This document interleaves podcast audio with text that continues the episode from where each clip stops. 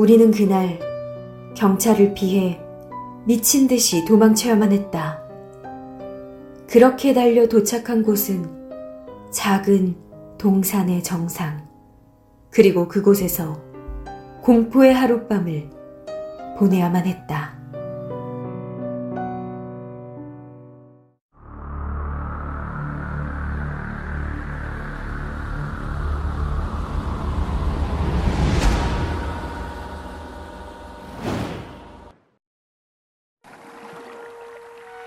안녕하세요. 저의 고향은 남쪽 바닷가가 보이는 곳에 위치해 있습니다. 집에서 바다까지 자주 오고 가며 다녔었는데, 버스가 있었지만 버스를 이용하지 않고 작은 동산을 넘어 바다가 있는 곳까지 걸어 다녔습니다. 그 동산길에는 높은 소나무들이 산길을 따라 가로수처럼 아름답게 있었고, 동산 정상에 올라가면 돌담이 둘러져 있는 그림 같은 초가집이 하나 있었습니다. 그리고 그 초가집에는 노쇠하신 할아버지와 할머니 두 분이 살고 계셨죠. 두 분은 초가집 인근에서 호박, 배추, 무농사를 하면서 사셨는데 지금은 그 동산이 개발되어 아파트가 들어섰더군요. 가끔 고향에 들러 한때 동산이었던 그곳을 지나칠 때면 그날의 기억을 잊을 수가 없습니다. 당시 소위 말하는 동네에서 조금 노는 형들 다섯 명과 함께 바닷가 근처에서 밤 12시가 넘도록 술을 마시고 떠들며 놀았습니다. 얼마나 시끄럽게 놀았던지 그 동네 주민들이 나와 저희들과 싸움이 날 정도로 큰 소리를 내며 놀았었습니다. 어느 날은 주민의 신고를 받고 경찰이 출동한 적이 있었는데 그땐 어린 마음에 겁이 났던지 경찰을 피해 평소 자주 다녔던 동산 쪽으로 도망쳤습니다. 산길에 들어선 저희 다섯 명은 오솔길을 한참 동안이나 걸어가는데 눈앞에 초가집 하나가 보이더군요. 경찰을 피해 도망치다 결국 저희는 동산 정상까지 올라온 겁니다. 그리고 누가 뒤따라오진 않았는지 주변을 살피고 있었는데 초가집 가까이에 있는 한 소나무 높은 가지에서 뭔가 하얀 것이 나풀나풀 거리더군요.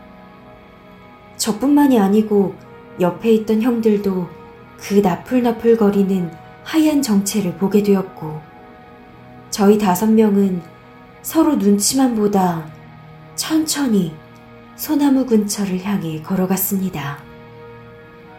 조금 전까지 그렇게 시끄럽게 떠들고 놀던 저와 형들은 나무에 가까이 갈수록 서로 말수가 줄어들었습니다. 이때라도 그만 산에서 내려왔었어야 했는데, 그렇게 나무 근처에 와서 저희는 목을 들어 소나무 가지 위를 쳐다봤습니다. 그 순간, 하얀 소복에 머리가 산발이 된 한 여자가 입이 찢어지도록 웃으며 저희를 덮쳤습니다. 저희는 너무 놀라 비명을 지르며 무작정 눈앞에 보인 초가집으로 달려갔습니다. 그리곤 문을 두드릴 여유도 없이 초가집의 문을 부수며 들이닥쳤습니다. 노부부는 한참 주무시다가 저희들의 큰 소리에 놀라 깨셔서 혼이 나갔었고, 저희는 이불을 뒤집어 쓰고 덜덜덜 떨며 귀신, 귀신, 귀신을 연달아 외쳤습니다. 어느 정도 시간이 흐른 뒤 할아버지가 정신을 못 차리는 저희들에게 찬물을 가져다 주셨고 저희들을 안정시켜 주셨습니다. 그리고 저희들은 할아버지에게 소나무 위에서 보았던 여자 이야기를 해주었습니다. 이야기를 듣던 할아버지는 저희들의 이야기가 끝나자 상황을 파악하셨는지 담배를 한 모금 마시며 혀를 차시는 겁니다. 이어 혼잣말로 에휴, 불쌍한 거. 아직도 떠나지 못하고 있구나. 이어지는 할아버지의 말씀은 정말 충격적이었습니다. 작년에 실현당한 처녀가 집 앞 소나무에 목을 매 자살을 했다고 말입니다. 소나무에서 봤던 여자는 죽은 그 처녀인 것 같다며 별일 아니니 여기 있다가 해가 뜨면 집으로 가라고 여유있게 말을 이어가는 겁니다. 저희들은 뜬 눈으로 밤을 지새워야 했고 돈을 모아 저희가 부순 문값을 드리고 해가 떠서야 집으로 올 수가 있었습니다.